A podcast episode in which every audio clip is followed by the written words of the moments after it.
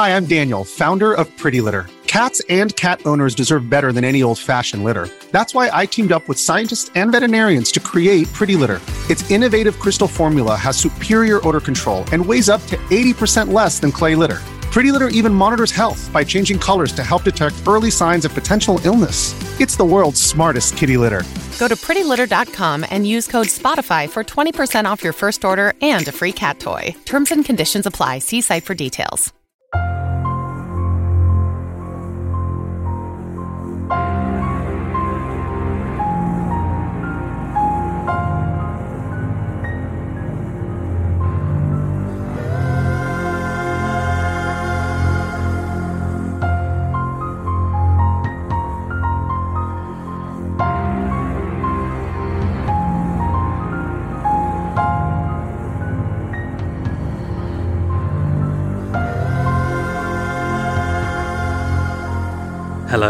Welcome to Seeing Red, a true crime podcast. I'm Mark. And I'm Bethan. Welcome back, everybody, and thank you for joining us once again this week. Before we get started, shall we say a huge thank you to our newest Patreon supporters? Um, did you want to do the honours, Mark, or shall I? I'll do the honours, yep. Uh, so, Jess Monteith, Steve I, Kim MC, Emily Denton, Johnny Burness, Claire Bragg, Leanne Kennedy, Jason, Ashley Weston, Anna Murphy, Katrina Moore, Jay Hadland, Nike Begbaji, Rob Hampton, Grant Merchant, Nat, and Caroline Grace Buttigieg. Thank you to each and every one of you. That there's loads of you there. That's um, blown us away. We're so grateful for your support through Patreon, and and thanks to all of our existing supporters too. If you would like to join these people, all you need to do is head over to patreon.com slash seeing. Yeah, huge thank you to all of you. That's absolutely incredible. The missing persons crisis is a silent epidemic across the UK. Around 170,000 people are reported missing every year, a figure that several charities and the UK police have long acknowledged as a significant underestimate. According to the missing persons charity Missing People, one disappearance is officially recorded every 90 seconds in the UK. Most of these missing individuals are found alive and well within a relatively short period of time. It's estimated that around 95% or more of missing persons cases are resolved quickly, often within the first 48 hours of being reported. These individuals might have run away, experienced a temporary disconnection, or encountered some other situation that led to their absence. The remaining 5% are the ones who are never found. No clues, no threats, no clear reason for leaving. They simply vanish from the face of the earth as if they never even existed in the first place. Often they are the victims of foul play, others are suicides, and a very small minority of them have simply made an excellent job of disappearing and leaving no footprints behind them. Whatever the reason, having a loved one go missing is an agonising and emotionally turbulent experience, marked by a deep sense of helplessness and uncertainty. The distressing mixture of fear, worry, and grief is often accompanied by a constant cycle of hope and then despair as one grapples with the unknown fate and well being of the missing person. Everyday routines become a struggle, haunted by the absence and unanswered questions that amplify the heartache. The mind is consumed with thoughts of where they might be, if they are safe, and if they will ever return, leaving those left behind in a state of emotional limbo, yearning for closure and desperate to reconnect with their missing loved one. It's just an unbearable torture for those that are left behind, isn't it? That limbo. It really is.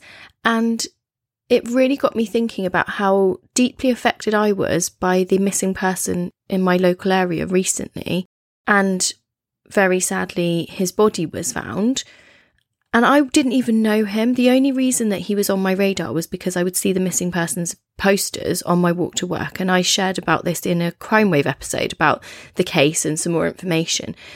And I kind of reached out on social media and just said, What can we do? What can I do? Can I help? And his family was so eager for people to share any news articles to really raise awareness. If anybody had seen anybody or had any sightings of him, you know, they were so keen for anybody and everyone to get involved and to try and help them find him. And I didn't even know him and it affected me. So it's just almost unthinkable for the people who are who are so close to the person who's gone missing. And if you look at those statistics, so 5% of that 170,000 people that are reported missing in the UK every year are probably not going to be found. They have, you know, very sadly either been murdered, potentially taken their own lives, which is incredibly sad too, of course. But there's a big proportion that have just decided to walk out of their lives. And that's thousands of people every year that are doing that quite successfully. And that's quite a weird statistic as well, because I know I've shared it before and I don't mind talking about it, but I nearly did that. I've thought about doing that. And I'm sure a lot of our listeners have, have been in that situation mm, too. Yeah. And you think back in history, even Agatha Christie, who we've spoken about, we're both massive fans of hers. She did that. Of she course, walked out yeah. of her life for 10 days or so when she was having a mental health crisis. So and never spoke about it ever again. And never spoke about Mm-hmm. it. Yeah. Whereas perhaps in this day and age, she, she, she might have spoken about it. But yeah, it's it's just it's a really sad statistic that all of the outcomes, whether it is murder, suicide, or somebody feeling so hopeless and helpless that they just need to walk out of their life, that's also really sad too. So yeah, it's um it's sad for the people left behind and it's incredibly sad for those that that feel they, they have no other option than to do that. And this week we're going to go back to 1988 to discuss an especially disturbing and frustrating missing persons case that the police to this very day believe was a result of serious foul play. They have a good idea of who is responsible and where the missing person may be found, but even after more than three decades, nobody has been able to prove it. And I feel like when we go back to you know, it's not that long ago, 1988. That was literally the year before I was born. It's not that long ago at all. But the difference with no social media, the difference in what phones were like, what connections between people were like, it probably was a lot, well, it definitely was a lot easier for people to either go missing of their own choice or to go missing at the hands of someone else and to not be found or for a very long time not be found. Yeah, you could probably move to the next major town or city and it'd be like you're emigrating back then. I mean, people are going to get in touch and say it definitely wasn't like that back then, but we didn't, we weren't as connected. I remember my dad having a mobile phone in the late 80s, I think it was, and it was in a briefcase. The entire briefcase was the phone. And we obviously had no internet. And yeah, it was just, it was a really weird time compared to now and how connected we are globally. So Yeah. yeah, it's it was a lot easier for people to to go missing and to never be found again back then. And you're right, it wasn't that long ago. No, and it is really odd, isn't it, when you think about the technology we have now? My dad was um, very much part of the industry in the mobile phone sector. So, as and when mobiles became more prevalent and as and when new mobiles came out, he was quite often one of the first ones to have them. So, I remember him coming home with this Motorola RAZR flip phone, and it was just the most incredible thing ever. And I feel like nowadays, you just look at it and think, what is this? I, I'm pretty sure there were no photos or anything. I think you could make a picture up out of the text that you wrote in, but yeah, Yeah. fascinating. On the 16th of February 1973, Peter and Christine Boxell welcomed their first child, a baby boy named Lee. The family lived in Surrey, and soon after, the family welcomed another child, a baby girl named Lindsay. The Boxell family grew up in Cheam, a charming suburban village located in the London borough of Sutton in the UK. Lee grew up and developed into a sensitive and caring soul with a massive passion for football. Living in Cheam, it is no surprise that the football mad Lee would come to support the local team of Sutton United. However, Lee loved football so much that he would often attend different team games as a hobby at the weekend. As Lee continued to grow, his caring personality led to him connecting with a good bunch of friends. His good behaviour also led to him achieving great grades at school, and as Lee hit his teenage years, his family reported how he was perhaps a little too trusting. He was not very streetwise. By 1988, when Lee was 15, his routine consisted of attending school Monday to Friday and then on a weekend attending football matches with his friends. As Lee was a trusting, sensitive, and good mannered young man, his family had no reason not to trust him with the independence that he was given. Lee would never stay out late. If his plans changed, he would always walk to a nearby payphone to inform his parents of those changes. Lee was a good boy who stayed out of trouble. He was what they said as the perfect son. He was a doting older brother to Lindsay. Before we discuss the fateful night of September the 10th, 1988, we are going to take a quick break here to hear from our show sponsor. This is a paid advertisement from BetterHelp. And as always, BetterHelp have given us a prompt to think about this week. So they've asked us to think about how we feel about the end of year season. Do you look forward to the holidays? Maybe you struggle with seasonal blues, so sad disorder. Um, I definitely struggle with that. Or just the thought of Christmas approaching and, and what that means to, to different people. This time of the year can be a lot, and it's natural to feel some sadness or anxiety about it. There's a lot of pressure on us all to ensure everything is Instagram perfect.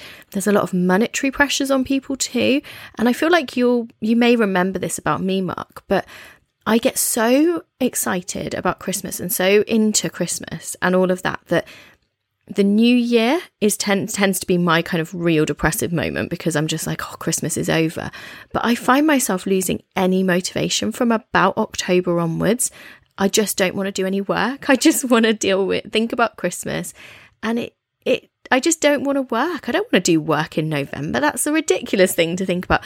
And it's so silly because of course you should and it shouldn't be like that at all, but I just feel like it's a it's just such a big build up I like to be able to wind down a little bit, so not quite as uh, extreme as yourself, Bethan, at this time of year, but I do like to wind down as we approach the end of the year because I think that gives you a bit of brain space to reflect back on the previous year, plan for the new year and what you want to achieve a little bit as well. And I never really get the opportunity to unwind. And that bothers me, and that's a huge frustration that I have that that time isn't really there. So yeah, lots of pressures for lots of people, and it is a it is and can be a tough time of year for for everybody. It can be really hard time of year as well when you're surrounded by happy, smiling faces if you're not feeling 100% yourself. But adding something new and positive to your life can counteract some of those feelings. Therapy can be a bright spot amid all of the stress and change, something to look forward to, to make you feel grounded and to give you the tools to manage everything that's going on. Therapy is helpful for learning positive coping skills and how to set boundaries, which is so important at this time of year. So make sure you can say yes to what you want to do, but no to the parts that you don't want to be involved in. Don't forget, therapy isn't just for those who've experienced major trauma. With over a thousand therapists in the UK already, BetterHelp can provide access to mental health professionals with a wide variety of expertise in mental health. Our listeners get 10% off of their first month at betterhelp.com slash red. That's betterhelp, H-E-L-P dot com slash red, R-E-D. September the 10th, 1988 began as a normal Saturday for the Boxell family. They all had their own plans for the weekend. Christine had decided to go and visit her mother. 13 year old Lindsay was going to see a friend who lived locally, and Peter was planning to stay home and do some jobs around the house.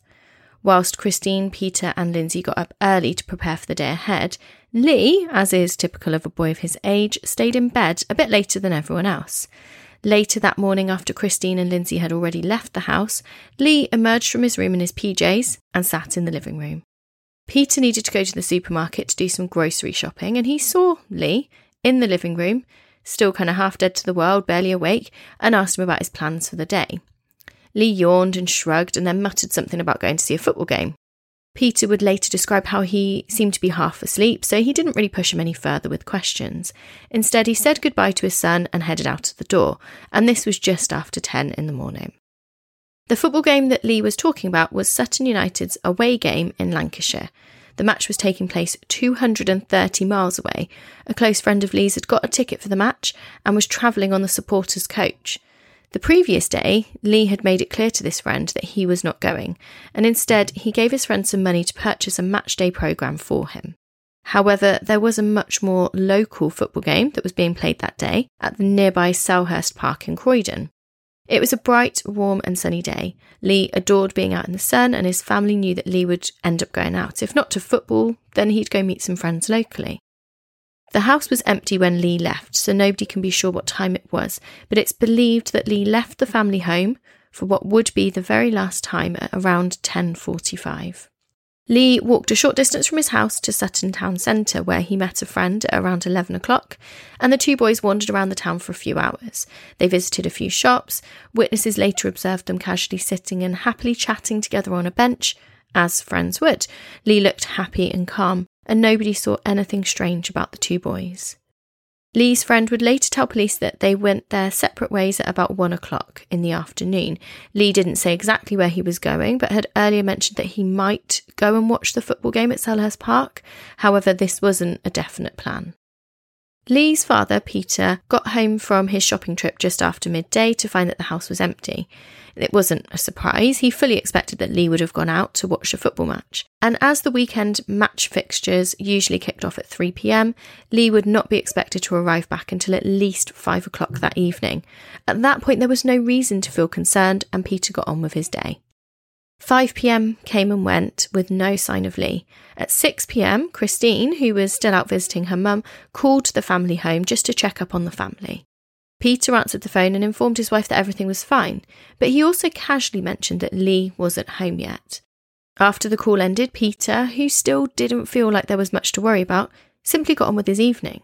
However, Christine felt somewhat less relaxed. She knew it was unlikely not to telephone and let his family know about his whereabouts, so she decided to keep phoning the house intermittently just to check whether Lee was back yet. Isn't that interesting though that she that instinct is already kicking in for her because I suppose based on previous experience, yeah, he is a good boy. He calls home and he says if he's going to be back late. But I wonder if she almost had this kind of sixth sense that something is amiss here potentially. I can't put my finger on it, but mm-hmm. I need to be periodically phoning home to just see if he's back because I can't fully rest until I know that he is. Yeah, and she should be having like a nice little visit with her mum. Yeah. And this isn't particularly late, and this is a Saturday and the football wasn't really going to kick off until three. So yeah, six isn't particularly late, but already she's got that that feeling. At the time, Cheam was, and to be honest, still is, one of the relatively safer areas of London, and so foul play never even crossed the parents' minds. Peter believed that Lee was just delayed in getting home from the match and would arrive back any minute. However, as 9 pm approached, with still no sign of his son, his relaxed demeanour gradually gave way to a creeping sense of anxiety. Christine called the house again not long after this and asked if Lee was at home. And when he informed his wife that their son was not home, Christine was immediately worried and decided to hastily make her way back home. At 10 pm, the couple decided to call several friends and family members in the local area to see if anybody had seen Lee, but nobody had seen or heard from him all day. As their sense of panic escalated, they began to call local hospitals, fearing that Lee had possibly been injured, but these calls turned up nothing. By midnight, the family saw no other option but to ring the police. Initially, the police were highly dismissive and they didn't take the situation seriously.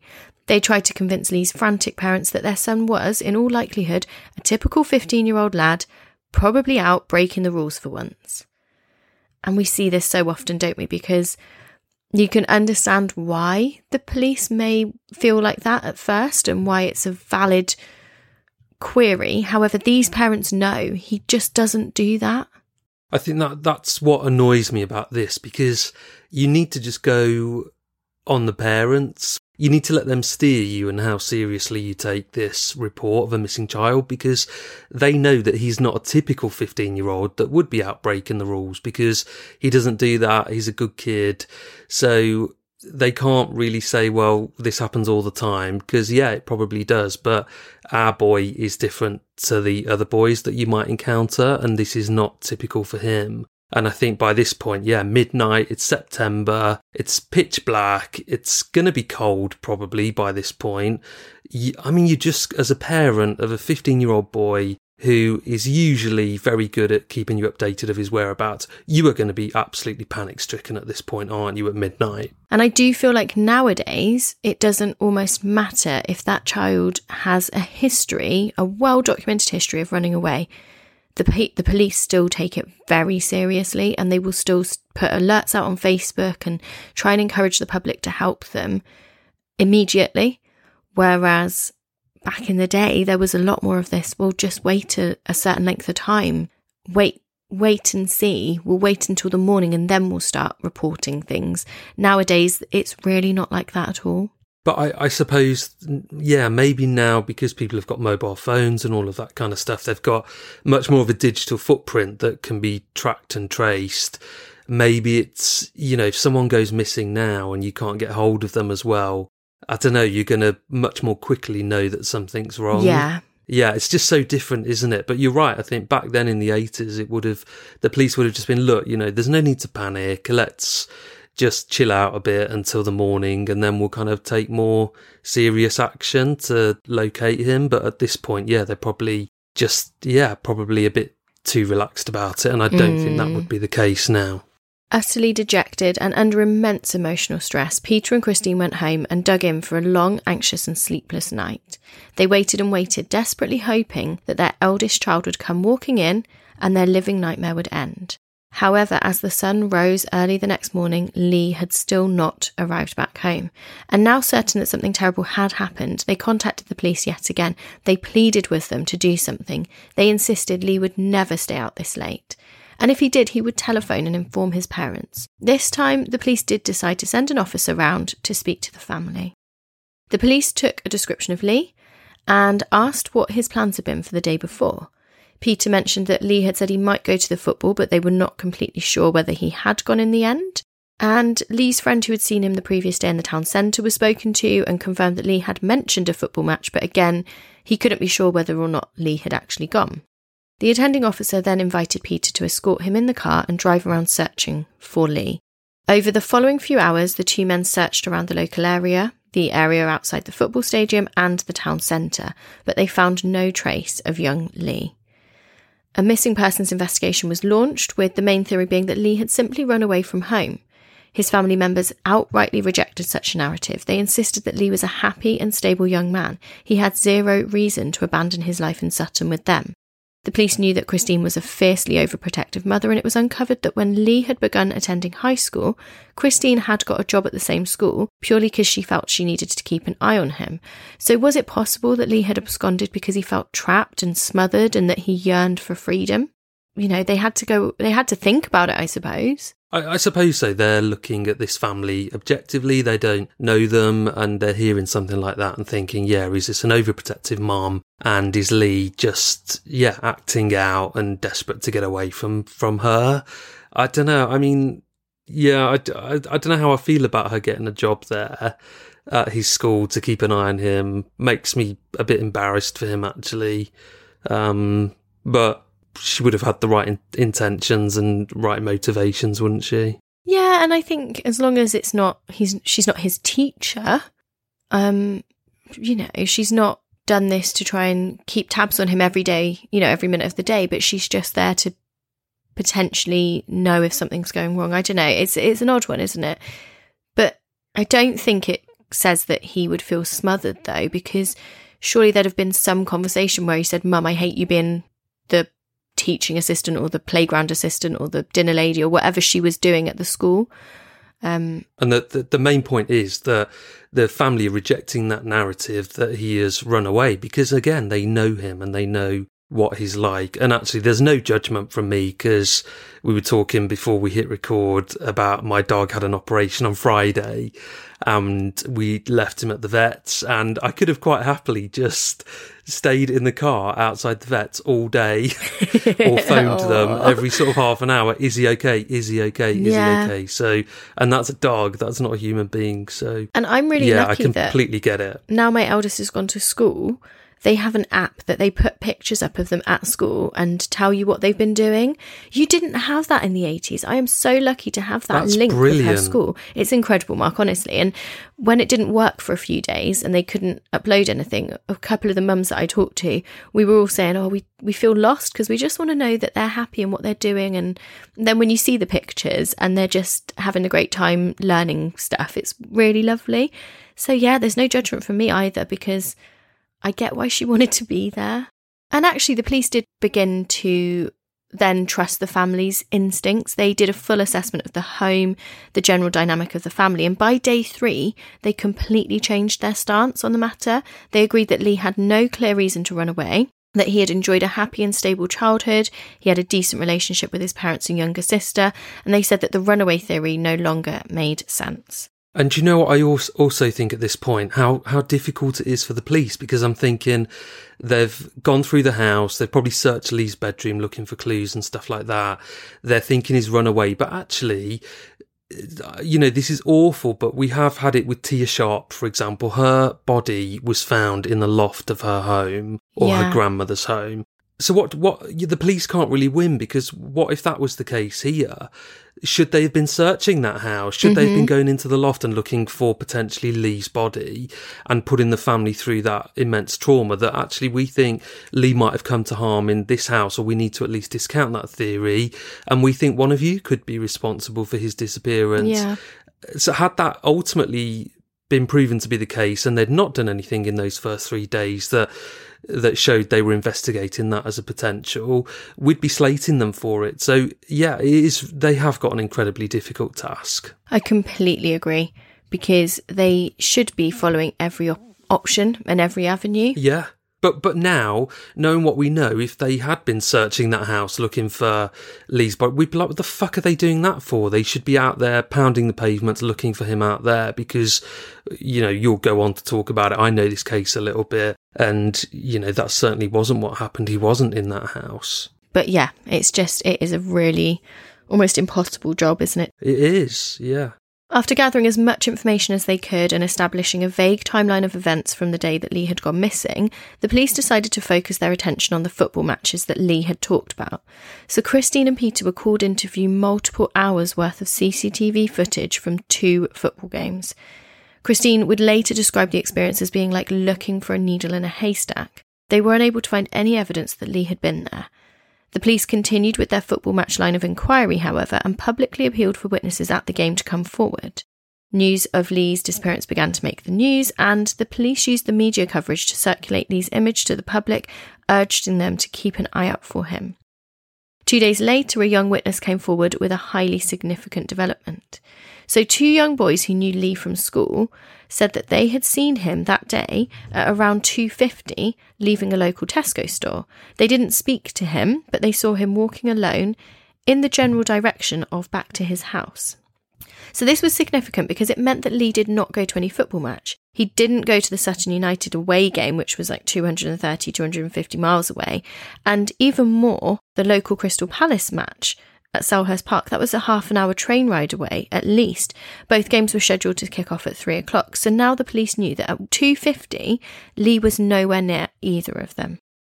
This revelation caused considerable damage to the investigation, mainly because a very large quantity of missing persons posters of Lee had been printed and distributed around that area where he'd lived, which stated that Lee was at the football. Therefore, many potential witnesses had probably disregarded any sightings of Lee, as the police had stated Lee was in a different place at the time. The search for Lee went downhill from there.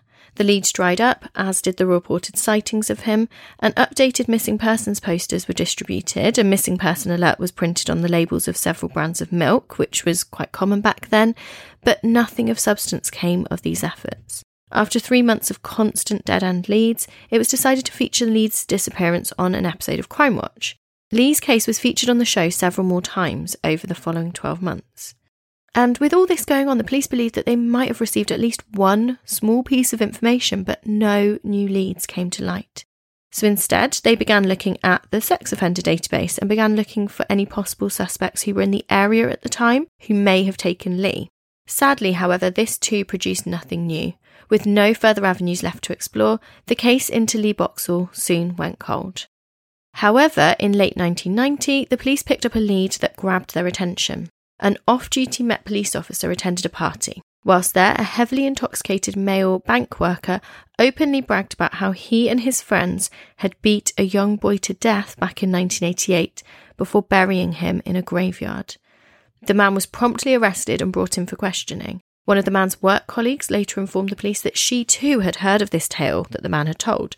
However, as soon as the man sobered up, he came to his senses, he backtracked on the whole story, he claimed he'd never actually hurt anyone. And obviously, sobering up, he must have thought to himself, God, what? Like, I've just said all this when I was drunk. So he kind of had to backtrack completely. And I mean, this man's home was searched. Several graveyards were inspected, but no evidence of any wrongdoing could be found. And ultimately, this lead kind of led to a dead end. Undeterred, however, Lee's family pledged to go on searching for Lee for as long as it took. Even after the police stopped actively searching for him, they continued to keep public interest alive by continuously circulating missing persons posters far and wide, month on month, year on year. They paid for Lee's face to be plastered onto billboards, and they bought advertising space in the local newspapers, filling the page with Lee's face and fresh pleas to the public to help them to find him. This went on for years, and as a result, the image of a young Lee Boxell wearing a blue hoodie, smiling happily at the camera, has probably become one of the most recognisable and familiar missing persons images in the UK to this very day. Despite this, however, Lee remained missing, and as much as they tried to keep the focus on finding the truth about what happened to their beloved son, Lee's parents had to endure the perpetual anguish of not knowing what had happened. Lee was gone, Life continued in his absence, and as the years passed by, the police and the public gradually began to forget about him. This is not the end of the story, however. It would be 21 years in the making, but a big lead was still to come. In 2011, a local gravedigger named William Lambert was jailed for 11 years for sexually abusing several young girls aged between 11 and 15. And during his trial, the court heard how Lambert had raped several children on tombstones. Oh my god! Mm-hmm. I I'm I'm sort of following uh, the notes as you kind of go through it, and I just sort of like got to that bit and I was just like, what, what? Honestly, I you know. know when you just think it couldn't be more horrific yeah. that he is raping eleven year olds in a graveyard. It's over a fucking tombstone. It gets worse somehow. Like, how can it be any worse? Yeah. Following his conviction, police received information that, at the time of Lee's disappearance, an unofficial and secretive youth club called The Shed was being run in the annex of St Dunstan's Church in Cheam. This club was run by none other than William Lambert. And after he was put away, several individuals came forward to report that they had attended the shed many years ago as children and had been molested by him. In light of this information, the police decided to dig deeper into the church, the shed, and the possibility that Lambert may be involved in Lee Boxell's disappearance.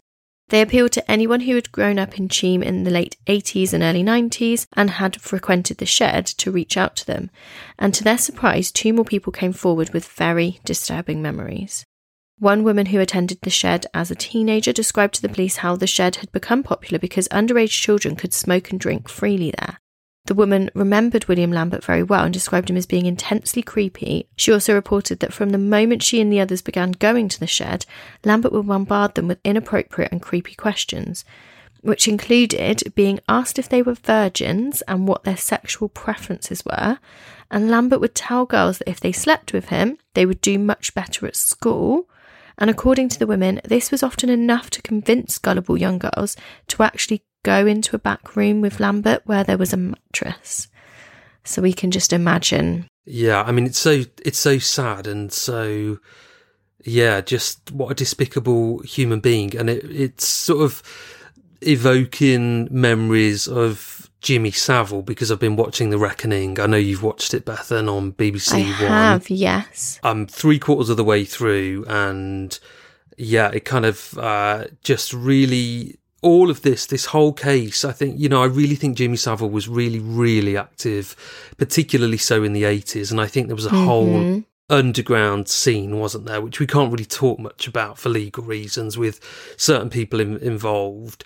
And I just think that this, at this time, there were, you know, huge swathes of these VIP paedophile rings operating throughout the entire country, particularly in the southeast. And yeah, it just it just brings brings me back to Savile and you know all of that, and yeah, that manipulating young girls eh, by asking them you know inappropriate questions like are they virgins and and yeah, just preying on their naivety to rape them. It's just awful. It really is, and I feel like now because it's maybe one of the very few good things about social media and the rise of that connectivity is that actually an old man saying to a group of young girls, if you know, if nowadays an old man said to a group of 15 year old girls, you can come to my shed and drink, and started asking them questions like that, they would be filming him,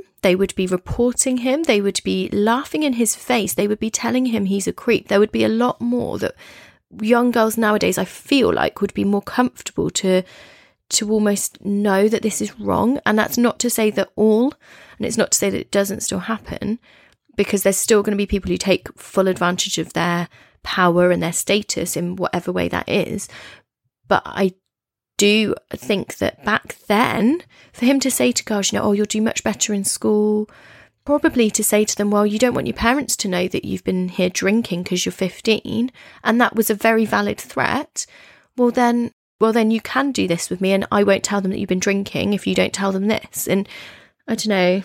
I do hope that nowadays there'll be more more society kind of has told people that this is so wrong. Yeah, I think I think it's like you say. It, it, it's not that it doesn't happen now, but I and that would be naive of us to to say that it doesn't because we know it does, and we've covered cases where we can see that people of are course, manipulated yeah. and taken advantage of, and they're vulnerable, and and it does happen. But I do think that yeah, it absolutely is a case that people are just a lot more clued up now. We everybody you could speak to a ten year old child and and say what's a paedophile and they would know. And if you did that in the eighties, that word wasn't really used. We'd we'd have different words for it maybe, but it wasn't really talked about. People weren't really aware that people were out there committing these heinous crimes against children, they weren't really aware of that as much. So I think in general, people were just a bit more naive than, than they are today. And it's sad really that we have to be on, on our guard and we have to educate children in different ways now it's a good thing, but it's a sad thing that, that we have to do that. But yeah, I do think, yeah, it just goes back to the 80s. The 90s was just so different. The 80s in particular, so different. Uh, it might as well have been 100 years ago. And there was a pub when I was in college that would serve underage people as long as you went and sat in the garden and you weren't in the pub.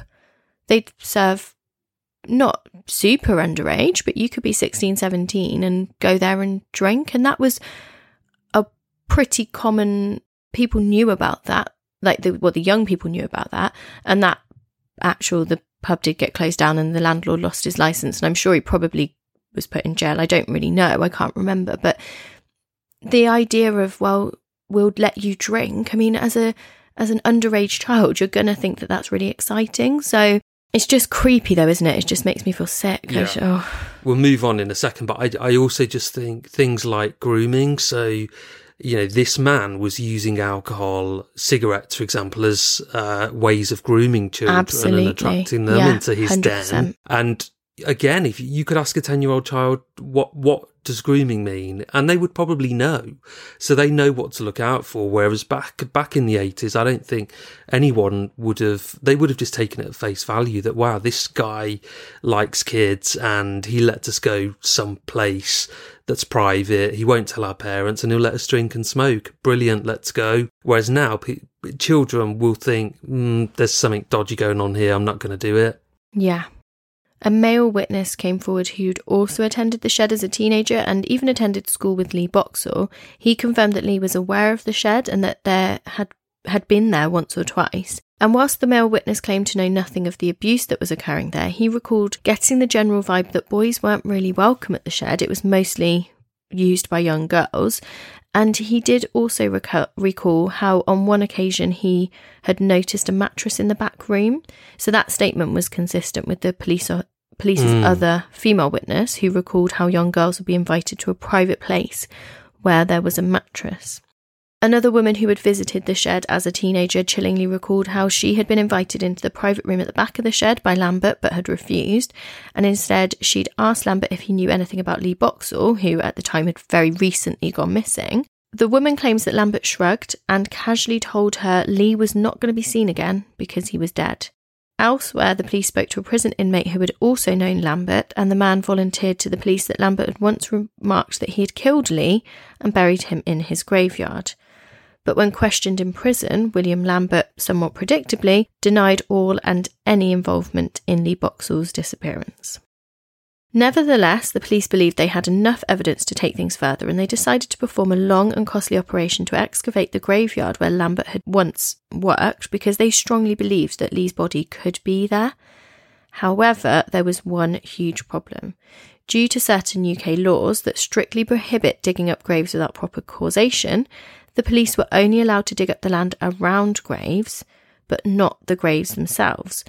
This was immensely frustrating for the police. As a skilled and experienced gravedigger, William Lambert was probably well aware that these laws existed. It would not have been all that difficult for Lambert to simply throw Lee's body into a pre existing coffin alongside another dead person, know full well that they wouldn't have been able to search that.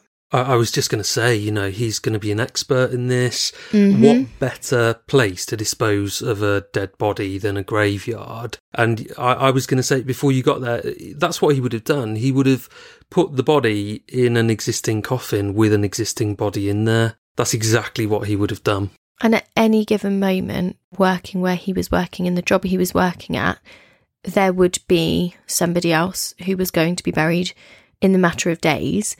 So whether or not he just had to kind of hide Lee's body for a short time or for a few days, but he'd have been able to. He'd have had plenty of outbuildings and areas that nobody would go to apart from him where he could, you know, just dis- hide somebody until he was able to dispose of them. Yeah. Seeing no other choice and having no other leads, the police proceeded with the operation regardless, and in 2013 the excavation began. It was a massive job that took an entire year and cost the taxpayer north of a million pounds. However, when the job was done, there was no evidence that was found to suggest that Lee was there. But like we've said, both of us, we totally understand that because he probably wasn't in any of the surrounding areas. He was probably within that other grave.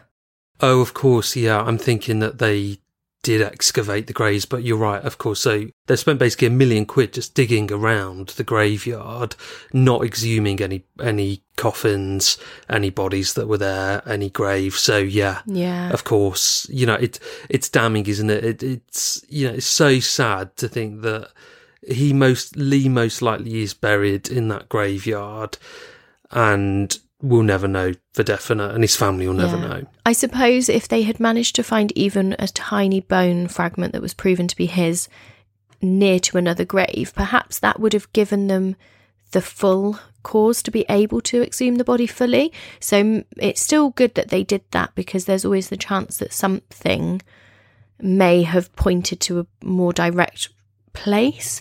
But yeah, it's a huge figure, isn't it, to have spent on something that and I don't think there's anything wrong in doing this. I think it's completely right that they did, but how frustrating that they didn't find anything. Yeah, but uh, what I would say though, you know, this is 24 years after Lee had gone missing that they they haven't given up and they were happy to throw a million quid at this and uh, yeah, they they must have really thought that there's a real chance that we're going to find some evidence that he's buried here, and the fact that they didn't is is unfortunate. But I think yeah, they probably know that he is buried there. Yeah, and to this day, there are so many police officers who still believe that Lee's body is absolutely there, that he is buried under a tombstone that isn't his, doomed to be lost forever because UK law won't permit the police to have a proper look inside the coffins. Despite the operation's failure, the police went on to make several further arrests. In 2014, three men aged 78, 52, and 41 were arrested and interviewed on suspicion of Lee's murder, conspiracy to pervert the course of justice, and indecency with children. And shortly after, a 42 year old woman was arrested on suspicion of conspiracy to those crimes.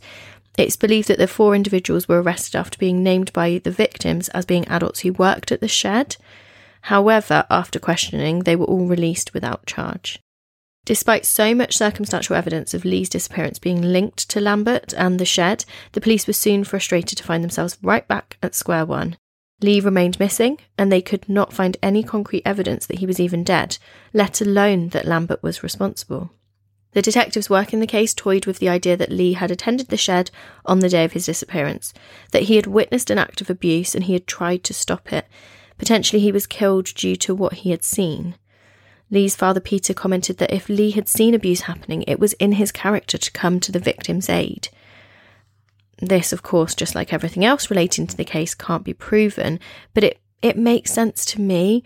And he's a 15 year old lad, so he's going to be a lot stronger physically than an 11 year old girl, for example, who was, you know, the other victim preferred type and that sort of thing. He's And being a nice, decent kid, you could imagine he just would quickly step up and say, What are you doing? What's going on? This isn't Yeah. right. Or I'm I'm going to report this. I'm gonna Yeah. I'm going to go to the police now, or I'm going to tell my mum and dad what I've just seen. And I I think yeah, it was possibly just a panicked shit. We've got to stop this happening. And yeah, he was he would have been killed very quickly in order to stop him speaking out. And obviously, we don't know if this is the case or not. We have no idea if it is or isn't. But if that is the case, I mean, it's horrendous that he then was killed for that. But what an absolute legend! What a hero to to potentially have tried to stop and tried to stand up for good. But yeah, it feels like the right theory for me though, and it makes perfect sense. But we would, I guess, unless there's a deathbed confession of some sort, will we ever know? So today, Lee Boxell's status with the police is missing, presumed dead. Sadly, Lee's family have since come to terms with the fact that this assumption is more than likely correct. However, they still hold out hope that his body may one day be found and that he can receive the proper, dignified burial that he deserves. In recent years, Peter Boxell has spoken of his heartbreak and pleaded that someone tell him where Lee is so his son can finally be laid to rest. In an interview with a UK newspaper, he said, We just still hope that after all this time, someone will come forward and let us know what really happened to him. The ultimate thing I would like to see happen is to find his remains if Lee was murdered. I'm not interested in justice or hatred for who killed him. I just want to see finally see him laid to rest and to have closure. Regrettably, I'm as sure as I can be that Lee is no longer alive. For me, it's a case of finding a body. If there is anybody who can help us to find Lee, then please don't keep that information to yourself anymore and come forward and tell us, or the police or Crime Stoppers. Let us know somehow so we can find Lee and find his remains before it's too late and I pass away and his mother passes away. We're in our 70s now, so we won't be here for very much longer. So we need to know, and his sister and niece and nephew need to know what happened to him. And I find that so heartbreaking because so often we do see the parents of somebody who's gone missing passing away before the you know before ever any information comes out or even that nothing ever comes about and they died not knowing and it's just heartbreaking. Yeah, it's it's it's just tragic, isn't it? We see it loads and loads, and yeah, I don't know. I mean, you know, it's horrible to sort of talk about, but if somebody is, you know, dying because of an illness as well, and they know that they're dying, and that, that their time is running out, that feeling they must have of, of thinking, I really am going to go to my own grave very soon, knowing that I'm never going to have had an answer to this in, and in my life. And that, yeah, must just be that awful extra thing to deal with for them at that time. Yeah. On September the 10th, 2018, the day which marked 30 years since Lee's disappearance, Peter again issued a fresh appeal through the charity Missing People, saying, I have been living in limbo for 30 years, not knowing if he is alive, safe and well, or if he was murdered. And Peter also said, I am almost 72 now and I do not want my life to end without discovering what happened to my son. The aftermath of Lee Boxell's disappearance has been marked by his family's unrelenting search for answers and justice. His parents, Peter and Christine, have been dedicated advocates for raising awareness about missing persons and supporting families in similar situations. The lack of closure and uncertainty surrounding Lee's disappearance has taken a significant toll on his family as they grappled with just the not knowing what happened to him, if he was alive. And if Lee Boxell is still alive, he would be a 50 year old man today. How weird is that? What a weird thought. That Mm-hmm. because he is, you know, the image of him is Forever iconic. that really. young, yeah. Yeah, you know, we'll put it on social media. but Everyone will know that image because whether you're familiar with this case or not, because yeah, it was just so widely circulated and has been over the decades. So to think that that boy would have been a 50 year old man today, that's weird to think of. But, you know, very sadly, uh, you, we, we know that he is more than probably dead, having been murdered. That's, that's what happened. Yeah. And William Lambert remains in prison. So he maintains that he had nothing to do with Lee's disappearance and alleged murder. And, you know, that's his stance for now. So I guess, um, like I said before, unless there's a deathbed confession of some sort or he, for some reason, decides that he's going to tell the truth, why, I don't know. Um, we just may never know. Hmm. very sad. Always difficult when it's an unsolved case. Um, it's horrible, isn't it, when one, it's unsolved? It is. I think, you know, it's very sadly, I think it is highly likely that Lee was murdered, um, probably as a result of what he saw at the shed. But yeah, you, you don't know until somebody comes forward with hard evidence or a confession. So you're always left wondering. And yeah, his family, that's just torturous for them. So there we go. Thank you for joining us, everybody, for this episode. It's not been an easy one and it's probably not been a nice one to listen to, but thank you so much for joining us this week. And we'll see you again next week for another episode. We will. See you then, guys. Bye bye.